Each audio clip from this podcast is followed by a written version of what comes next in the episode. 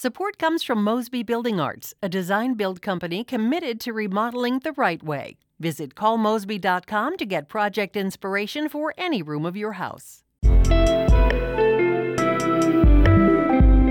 From the St. Louis Public Radio Newsroom, this is The Gateway. It is Tuesday, October 13th. I'm Wayne Pratt.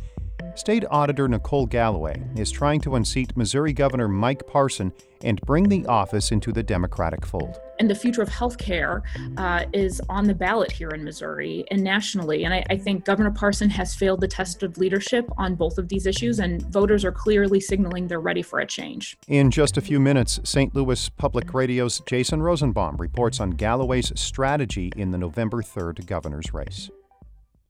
Medical cannabis in Missouri is closer to hitting dispensary shelves. St. Louis Public Radio's Jaclyn Driscoll reports. The first testing facility is now testing marijuana to ensure safety before it hits dispensary shelves, which is expected in a couple weeks. John Curtis is with BeLeaf, a medical cannabis company in the St. Louis area. He says this first round of testing is basically a trial run to ensure equipment is in working order. But once this is out of the way, testing will move much quicker. Once they're really up and running and, and all of their calibration is complete, it should be a five day turnaround. So if we drop a sample off on Monday, we hope to hear back by Friday if it can be put on the shelves for sale. Curtis says they'll only be selling cannabis at their own BeLeaf dispensaries for now, but later they'll sell it to other dispensaries throughout the state. In Jefferson City, I'm Jaclyn Driscoll, St. Louis Public Radio. A global pharmaceutical company with its U.S. headquarters in St. Louis has filed for bankruptcy. The filing by Mallinckrodt comes after years of lawsuits alleging it shared blame for the opioid epidemic. Andrew Pollis is a professor at Case Western Reserve University who specializes in opioid litigation. He says the specter of never ending lawsuits has been scaring investors away from the company. There's a decent argument to be made that the best way to try to put finality on all of this is to pay a huge chunk voluntarily and you know lose your credit rating and reorganize. Mallinckrodt executives say the company will place $1.6 billion into a trust to pay plaintiffs. Missouri University of Science and Technology is receiving a $300 million donation from one of its graduates. St. Louis Public Radio's Jonathan Ahl reports it's believed to be the biggest single gift ever to a public school in Missouri. St. Louis engineer and entrepreneur Fred Kummer and his wife June are making the donation to fund a variety of programs, faculty positions, scholarships, and research projects. Missouri S&T Chancellor Mo Dehghani says the effects of the gift will be felt across campus, including outside of science and engineering. You know, uh, social sciences, economics, history, uh, industrial psychology, uh, all the areas that are relevant to the uh, critical challenges that the nation faces today. Some of the donation will be used to create research centers that will collaborate with private companies with a projected economic impact of $250 million in its first five years. In Rolla, I'm Jonathan Ahl, St. Louis Public Radio. The singer known as the St. Louis Diva has died. My Sherry, pretty little one that that's Kim Massey during a live performance a few years ago in the community room of St. Louis Public Radio at UMSL at Grand Center. Massey died yesterday. During a 2013 interview for the Arch City Radio Hour, Massey talked about her approach to performing in front of a live crowd. I don't care if I'm playing for free or if I'm playing for a million bucks. I'm going to give you the same show because that could very well be my last show, and you're only as good as your last performance. Massey became a St. Louis music legend. She spent two decades performing at venues throughout the region, including a weekly show at the Beale on Broadway. La, la, la, la, la, la, la, State Auditor Nicole Galloway is trying to bring Missouri's governorship back into the Democratic fold.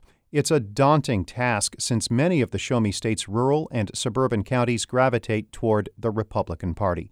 But as St. Louis Public Radio's Jason Rosenbaum reports, Galloway believes the issues and national momentum are on her side. I'm State Auditor Nicole Galloway, and I'm running for governor.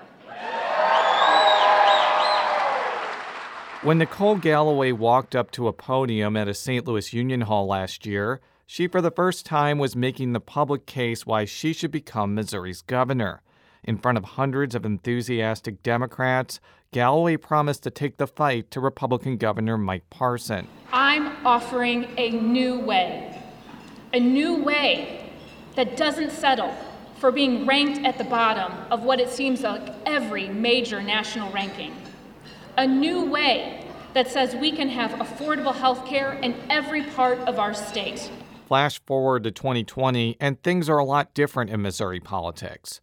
The COVID 19 pandemic prevented politicians like Galloway from speaking to large groups like the one in August 2019, and for Galloway, a race that many saw as a reach a year ago is now arguably the most competitive gubernatorial contest in the nation. We're in the worst public health crisis in a century, and the future of healthcare uh, is on the ballot here in Missouri and nationally. And I, I think Governor Parson has failed the test of leadership on both of these issues, and voters are clearly signaling they're ready for a change. Galloway's emergence as a statewide official is a relatively recent development for the Fenton native. She's a certified public accountant who used to work in the insurance industry.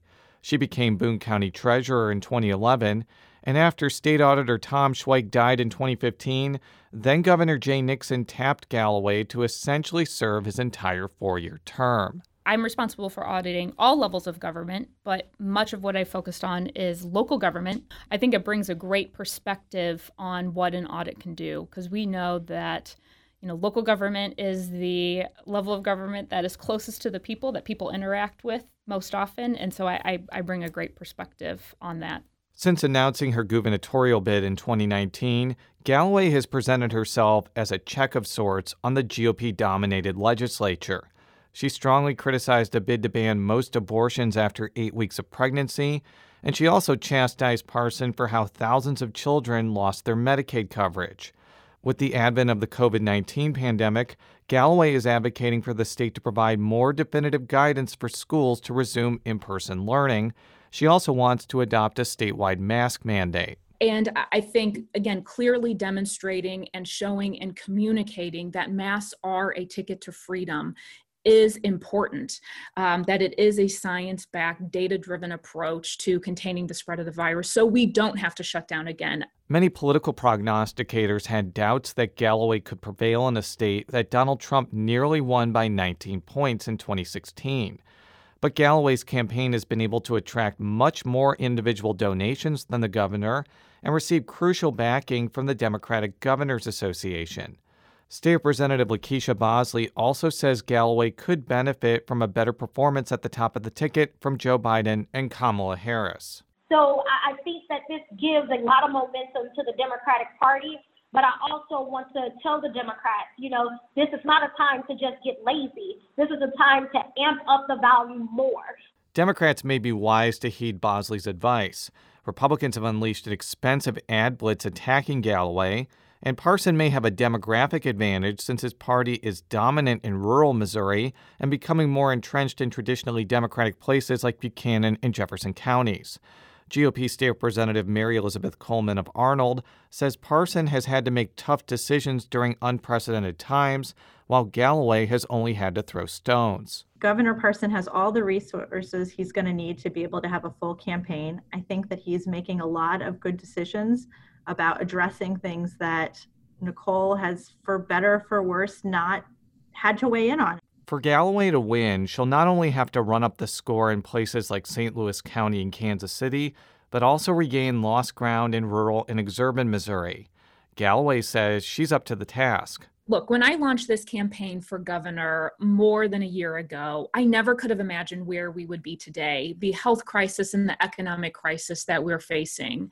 But I knew then that Missouri's families needed a change, and I am even more certain of it now. Galloway and the rest of the state will find out on November 3rd whether voters make that switch in the governor's office. I'm Jason Rosenbaum, St. Louis Public Radio.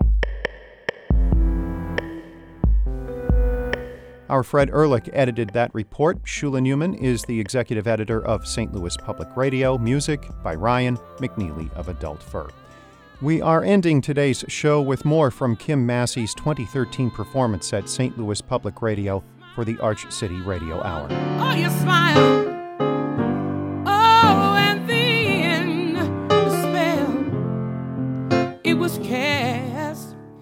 I'm Wayne Pratt. From the St. Louis Public Radio Newsroom, this has been The Gate. Here we are in heaven. Yes. Oh, you are mine. You are mine. Support comes from Mosby Building Arts, a design build company committed to remodeling the right way. Visit callmosby.com to get project inspiration for any room of your house.